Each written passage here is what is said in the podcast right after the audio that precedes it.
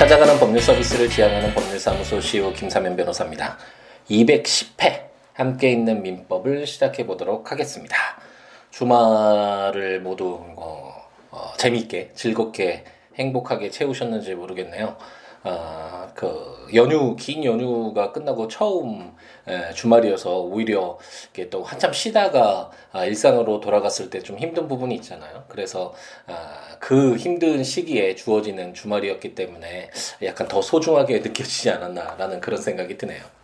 제가 그 연휴 기간 때 이제 아들과 매년 아, 이제 여행을 한 번씩 가고 있는데 둘이서 아, 이번에 이제 네 번째가 되네요. 일곱 살 때부터 이제 갔었는데 올해는 몽골을 갔다 가고 그때 한번 예, 말씀을 드렸던 것 같은데 예, 거기에서 이제 몽골에서 가장 유명한 게 게르라는 거잖아요. 그 아, 거주 형태인데 이게 에, 천막으로 둘러싸인 둥그렇게 되어 있는 흰 천막으로 되어 있는 그게 양털이라고 하던데요.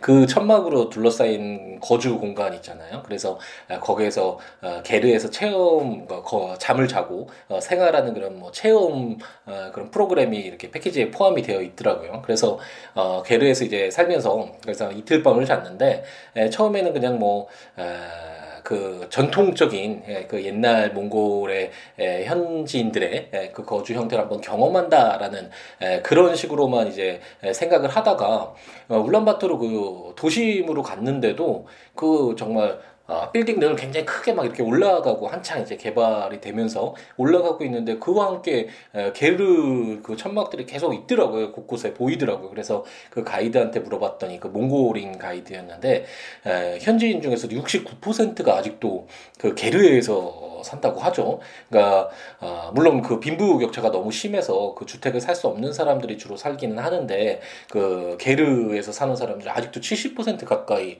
어, 된다라고 하고 어 그 뭐 여러 가지 프로그램 이제 하면서 다른 게르에 이렇게 찾아가면 그 게르에서 생활하는 사람들의 예, 그 거주 공간들을 경험할 수 있었거든요. 거기에 보면 어뭐 개별적으로 어, 가족들의 사진이라든지 뭐 어, 음식을 해 먹을 수 있는 데라든지 아이 이렇게 공부할 수 있는 상도에서 아이가 막 공부 공부하고 있는 그런 모습들도 보고 왔었는데요.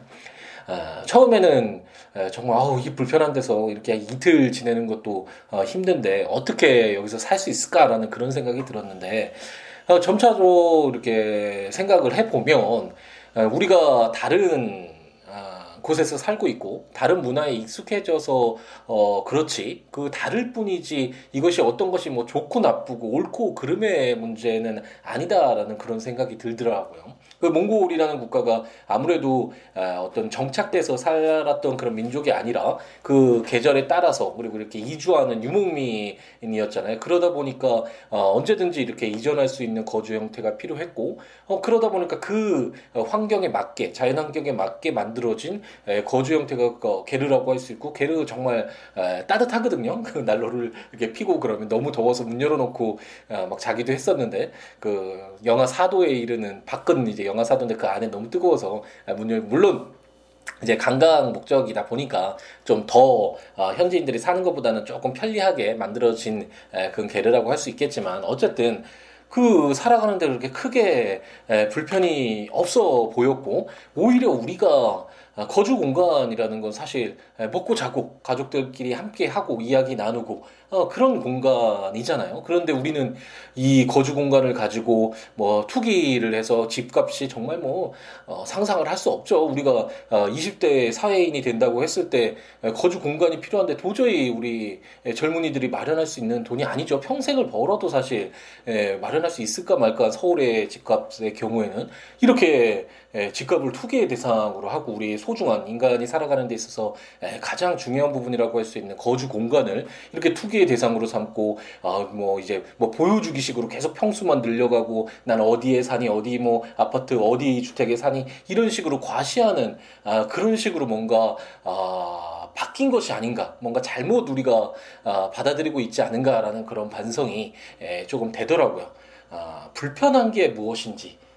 불편. 에, 우리가 너무나 편리함 아 그리고 어, 조금이라도 더 뭐 화려해진다? 뭐 어쨌든 아, 그런 어쩐 아, 외부적인 그 본질적인 것이 아닌 그 부수적인 것들에 오히려 더 신경을 쓰면서 점차 어, 시선을 다른 곳에 가지고 있었던 것은 아닌가라는 그런 생각이 들었고 어, 살아가는데 필요한 그 거주 공간이라는 그런 의미에서 그 게르라는 정말 작은 그 천막에서 살아가는 그 가족들 몽골인들의 현지인들을 보면서 아, 정말 아, 많이 한번 아, 되돌아보게 됐습니다. 우리의 거주 뭐 형태라든지 우리가 주거를 바라보고 있는 주택을 바라보고 있는 이런 시각이 정말 맞는 것인지 뭐 옳고 맞고 틀리고의 문제로 볼 수 있을지는 잘 모르겠지만 어쨌든 그 거주 공간을 투기 대상으로 해서 경제적 이익을 취득하기 위한 이런 행동들은 좀 지양됐으면 좋겠다라는 희망을 가져보죠.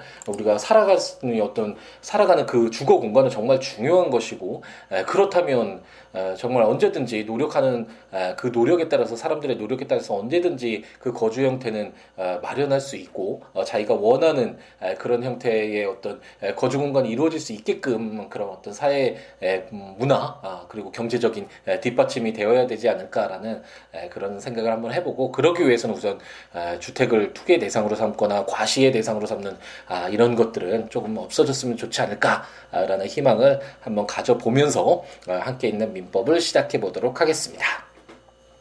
우리가 이제 조합 계약에 들어왔죠. 이제 세 개의 계약 유형만 보면 아, 민법에서 규정하고 있는 계약 유형. 물론 현실에서는 얼마든지 다른 내용의 다른 형태의 계약이 체결될 수 있다라고 말씀을 드렸죠. 당사자들 사이에 합의만 이루어졌다면 뭐 계약서의 그 이름이나 뭐 내용이나 이런 것들은 크게 문제되지 않죠. 당사자가 합의가 이루어진 상황이기 때문에 하지만 만약 당사자들 사이에 그런 합의가 없었을 때 어떤 분쟁이 발생했을 때 그 분쟁의 해결 기준이 필요하고 그런 것 것들을 아, 염두에 두고 어, 어떤 기본 사법으로서의 이 민법에 이런 계약 유형들이 이렇게 구분돼서 어, 규정되어 있다라고 생각하시면 되겠고 우리가 지금까지 11개의 아, 계약 유형을 한번 봤을 것 같은데 아, 이번에 이제 보는 것이 이제 조합 그리고 이제 종신 정기금 계약하고 화해 계약이라는 이 세 가지 계약 유형만 보면 민법에서 규정하고 있는 계약 규정들을 모두 읽게 되겠네요. 우리가 지난 시간에 이제 조합 계약을 봤는데 아, 조합 계약은 약간 아, 다른 계약과 아, 좀 성격이 성질이 다르다라는 설명을 드렸죠. 다른 계약이 에, 당사자들 사이에 좀 대등 관계 이렇게 서로 주고받는 그런 권리 의무가 발생하는 그런 관계라면 조합은 아, 같이 힘을 합해서 여러 사람들이 동일한 어떤 목적을 위해서 같이 가는 거잖아요. 그러니까 아, 그 내부 관계는 어떻게 할지 그 조합원들이 여러 명인데 그 중에 한 명이 외부와 어떤 권리 의무가 발생했을 때때 그게 조합에 어떤 영향을 미치는 것으로 볼 것인지 뭐 어떤 이런 여러 가지 아, 약간은 다른 일반적인 계약과는 다른 문제들이 발생할 여지가 있고 이런 조합도 여러 명이 이렇게 모여서 하는 단체성을 갖고 있기 때문에 법인과도 어, 유사한 성질을 가지고 있고 그리고 이렇게 여러 단체들이 단체들의 이름으로 재산을 가지고 있을 때 그 재산 형태는 어떻게 할 것인가? 그 합의후 그 설명을 드렸었죠. 우리 민법에서 인정하고 있는 아, 소유권의 공동 소유의 형태는 공유와 합의와 어, 총유로 나눠지는데 법인의 경우에는 총유 로 보고 재산을 가졌을 때 이 조합회에서 이제 합류로 보고 공유 관계는 뭐 우리 부동산 띄워보면 공유 지분으로 이렇게 가지고 있는 거 어, 많이 볼 수 있잖아요. 공유자라는 말을 많이 쓰잖아요. 함께 같이 가지고 있다라는 뜻으로 아, 이렇게 공유가 있고 이렇게 세 가지 유형이 있는데 우리가 보는 조합 계약을 그 체결을 해서 아, 두 사람 이상이 조합을 조합체를 형성했을 때 이 조합이 가지고 있는 재산의 소유 형태는 합의로 한다라는 것을 우리가 지난 시간에 공부를 했습니다. 그럼 이제 그 조합이 이루어졌다. 갑돌이의 울돌이가 갑돌이는 뭐 천만 원을 내고 울돌이는 어 그 뭐 식당에 그 일을 하면서 어 어떤 어 이런 어떤 자기 지분을 역할을 다하기로 하는 그런 조합 계약을 체결했다. 아 그렇게 됐을 때 그 내부적으로 어 그럼 사무 집행을 어떻게 할 것인가? 뭐 물 재료도 사와야 되겠고 임대차 계약도 체결해야 되겠고 뭐 여러 가지가 있잖아요. 그랬을 때 이 사무 집행을 어떻게 할 것인가? 와 관련된 규정이 제706조를 보면 사무집행의 방법이라는 제목으로 제1항 조합계약으로 업무 집행자를 정하지 아니한 경우에는 조합원의 3분의 2 이상의 찬성으로서 이를 선임한다. 제2항 조합의 업무 집행은 조합원의 과반수로서 결정한다. 업무 집행자 수인인 때에는 그 과반수로서 결정한다. 제3항 조합의 통상 사무는 전항의 규정에 불구하고 각 조합원 또는 각 업무 집행자가 진행할 수 있다. 그러나 그 사무의 완료 전에 다른 조합원 또는 다른 업무 집행자의 이의가 있는 때에는 즉시 중지하여야 한다라고 규정해서 아, 사무 집행의 방법에 어떤 기준을 두고 있습니다.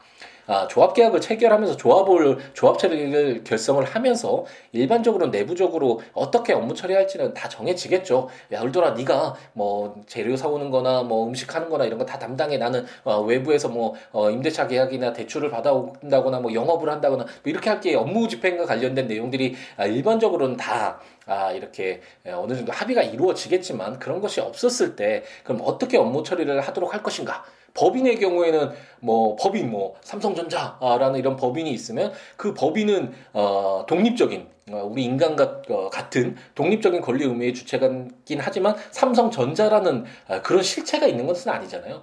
결국은 거기에 이사라든지 뭐 총회라든지 감사라든지 이런 어떤 기관들 우리 사람들이 역할을 하게 되면서 이렇게 법인이 움직이게 된다라는 것을 우리가 민법 법인 규정을 공부하면서 배웠죠. 그럼 조합의 경우에는 이렇게 독립된 법인은 아니고 조합원들이 여러 명이 있잖아요. 갑돌이, 울돌이, 병돌이, 뭐 정돌이 이렇게 여러 명이 있을 때 그 사무집행 방법을 작업을 어떻게 할 것인가가 바로 706조에서 기준을 두고 있는데 만약 업무 집행자를 에, 두지 않았을 때는 3분의 2 조합원 뭐 갑돌이, 을돌이, 병돌이가 있을 때는 두 명 이상이 찬성을 해야 되겠죠. 그래서 업무 집행자를 정해라. 라고 규정을 하고 있고 그 만약 업무 어, 집행자가 없거나 아니면 업무 집행자가 뭐 어, 어떤 그 조합의 업무 집행을 결정할 수 없는 그런 사유가 있을 때는 그럼 어떻게 할 것인가 업무 집행과 관련돼서 조합원의 가반수로서 그러니까 세 명일 땐 두 명 이상 찬성이 있어야 되겠죠 그리고 업무 집행자가 여러 명일 때는 업무 집행자의 가반수로서 아, 이제 결정하도록 아, 이렇게 규정을 하고 있습니다.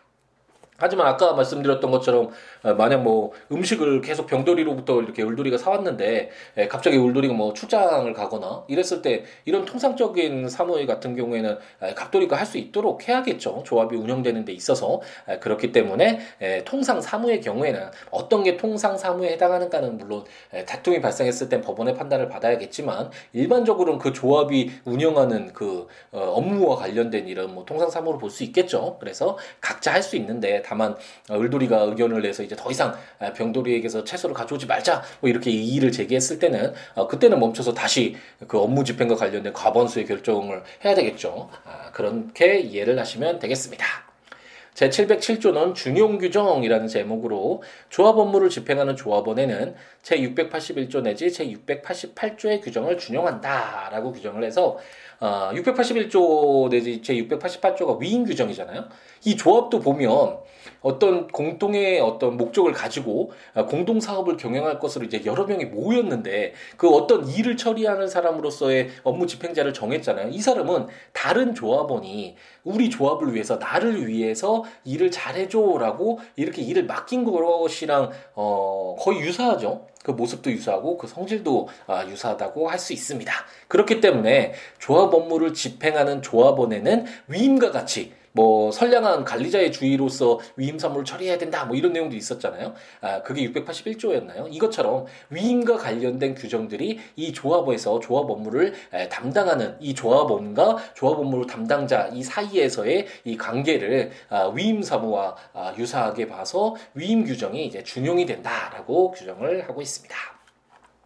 이제 우리가 함께 있는 민법을 정말 오랫동안 공부를 해왔기 때문에 지금 700조 어, 지금 폭풍 진도를 나가고 있죠. 이런 상태라면 어, 올해 마무리를 또 질 수 있지 않을까. 제가 어, 끊기지만 않고 멈추지만 않고 정말 목표한 대로 끝까지 간다면 어, 1118개의 조문을 올해 2017년에 이제 끝낼 수 있지 않을까라는 그런 희망도 생기는데 어쨌든 아, 이제 700개가 넘는 조문을 읽다 보니까 내용들이 계속 이제 반복이 되고 예전에 사용됐던 법리도 적용되고 내용들도 아, 거듭 아, 이렇게 이렇게 되풀이되는 아, 그런 경우가 많이 발생하고 아, 우리가 이제 이해하기가 그렇게 어렵지 않죠. 아, 뭐 처음 이제 접하시는 뭐 요즘에 또 이제 또 이제 시작을 하니까 어, 그 정말 많은 분들이 이제 새로이 이제 들어주시는데 그런 분들이 이제 그 제일 마지막 그런 편을 이렇게 들으면 아, 여전히 생소하고 왜 저런 것도 설명 안 해주고 무슨 말인지 하나도 모르겠다 뭐 이런 불평이 있으실 수도 있겠지만 아, 처음부터 한 4년 전이었죠 아, 이렇게 함께 있는 민법 1조부터 법원부터 시작해서 관련해서 신의 성실의 원칙 뭐 이런 내용들 우리가 공부를 해왔던 분들이라면 지금 읽고 있는 내용은 뭐 이거는 정말 어, 너무 쉽다. 뭐 아 이거는 뭐 껌이지. 이런 표현이 맞나요? 어쨌든 이렇게 생각을 하실 수가 있지 않을까라는 그런 생각을 해보네요. 오늘의 마지막 주문 708조를 보면 업무 집행자의 사임 해임이라는 제목으로 업무 집행자인 조합원은 정당한 사유 없이 사임하지 못하며 다른 조합원의 일치가 아니면 해임하지 못한다라고 규정을 하고 있습니다. 이런 조문들이 왜 있을까요? 어, 하기 싫으면 사실 어, 안 하게 해야 되잖아요. 그 억지로 일시키 강제 노동은 금지되죠. 우리가 고용계약도 공부를 하긴 했지만 고용계약은 에, 고, 고용주와 어, 노동자가 그 평등한 위치다라는 에, 사용자와 어, 노동자가 평등한 위치다라는 그런 전제에서 되어 있기 때문에 이렇게 좀 내용이 에, 약간 뭐 현실에서 사용 적용되는 그런 규정들은 없었지만 어, 근로기준법이나 이런 규정들을 보면 법률을 보면 어, 당연히 강제로 노동을 시키는 것은 금지시켜야죠. 이거는 우리 헌법상 의국 국민의 기본권을 해야 하는 것이죠. 행복 추구권도 해야 하는 것이고 신체의 자유도 사실 해야 하는 것이라고 할 수 있고 에, 노동의 권리에도 어, 반한다고도 할 수 있겠네요. 어쨌든 에, 강제 노동은 금지되는 것이고 그렇다면 업무 집행자가 당연히 어, 사임할 수 있도록 해야 되지 않을까라는 생각이 드는데 이런 규정을 왜 두었나 한번 생각을 해보면 조합은 공동 목적으로 모였잖아요.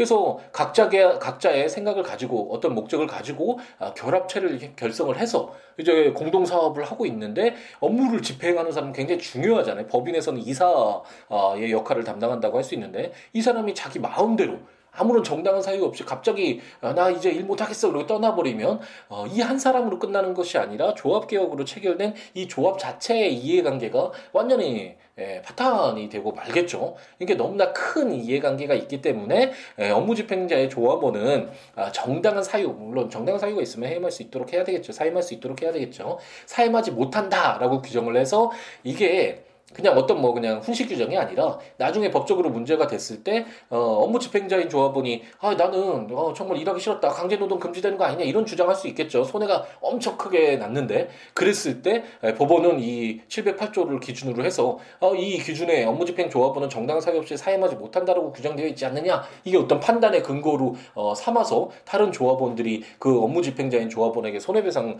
어, 청구를 할 수 있는 근거로 삼을 수도 있는 것이겠죠. 어, 어떤 이런 아, 목적에서 취지에서 어, 규정된 조문이다라고 생각하시면 되겠고 아, 그리고 해임 자체도 업무 집행 조합은 지금 3분의 2 이상으로 조합원의 3분의 2 이상으로 어, 선임한다라고 규정되어 있었잖아요. 어, 신중하게 에, 선임을 하고 한 번 이사가 방향을 잡고 일을 하는데 계속 바뀌면 이사가 계속 바뀌면 그 법인이 신뢰가 안 돼서 에, 성장을 못 하겠죠. 어, 그거와 마찬가지로 업무 집행자도 아, 다른 조합원의 일치가 아니면 해임하지 못한다라고 규정을 해서 그 어떤 에, 권한과 누군가 책임을 부여하고 있다라고 생각하시면 아, 될듯 합니다.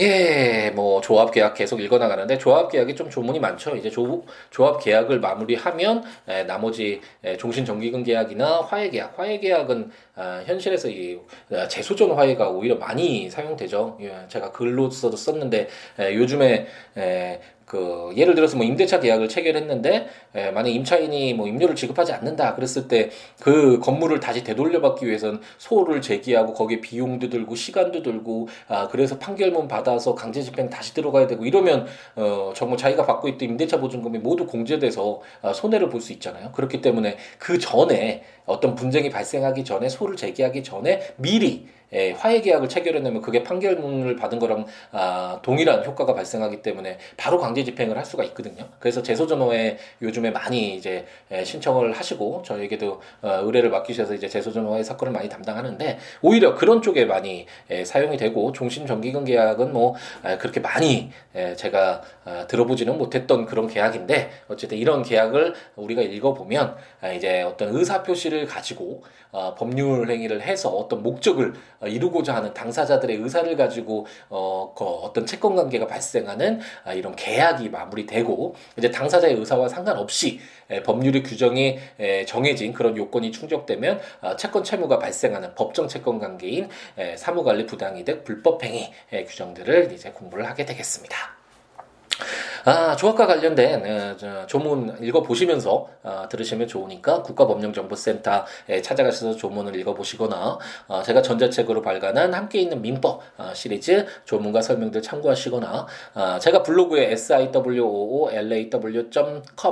net siwo.com, siwo.net에 해당 내용들 포스팅하고 있으니까 해당 조문과 설명들 참고하시면서 어, 들으시면 좋겠습니다. 그 외에 뭐 어떤 내용이라도 좋으니까요. 아, 요즘에 또 뭐 시국도 어, 좀 혼란스럽기도 하고 뭐 언제는 편안했냐라고 얘기하면 할 얘기는 없죠. 인간은 뭐 아, 인간 스스로도 항상 방황하는 것이 인간이라고 괴테가 얘기를 했잖아요. 이레니스트 맨실리 맞는지 모르겠네. 아주 어렸을 때인데 아, 괜히 그러니까 유식한 척 독일어도 잘 못하면서 예, 그런 것 같긴 하지만 어쨌든 인간 스스로도 이렇게 예, 방황하고 항상 고뇌하는 존재인데 이런 인간들이 예, 같이 더불어 사는 이 사회는 혼란스럽지 않으면 뭐 유토피아라는 것이 사실 아, 아, 이론적으로도 있을 수 없지 않나라는 그런 생각이 드는데 뭐 당연하지만 아, 이런 어려움들을 하나둘씩 이겨내어 가는 것이 에, 우리 인간의 어떤 역사가 아닐까라는 생각을 해보고요. 어쨌든 어떤 내용이라도 좋으니까요.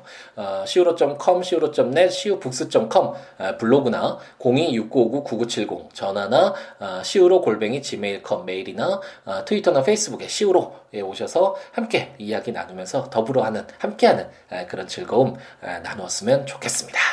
그럼 이제 아, 이제 주무실 분들은 아직까지 잠을 못 주무시고 계신 분들은 함께 있는 민법을 자장가 삼아서 이제 안녕히 편안하게 주무시도록 하시고 아, 저녁에 못 들으시는 분들은 아침 시간에 짜투리 시간에 이렇게 들으면 좋잖아요. 아, 출근 시간이나 뭐 아, 이제 학교에 등교를 하면서 아, 들으시면 좋을 것 같다라는 아, 생각이 드는데 어쨌든 여러분들에게 조금이나마 아, 의미 있는 아, 그런 방송으로 다가갔으면 하는 희망을 다시 한번 가져보고요.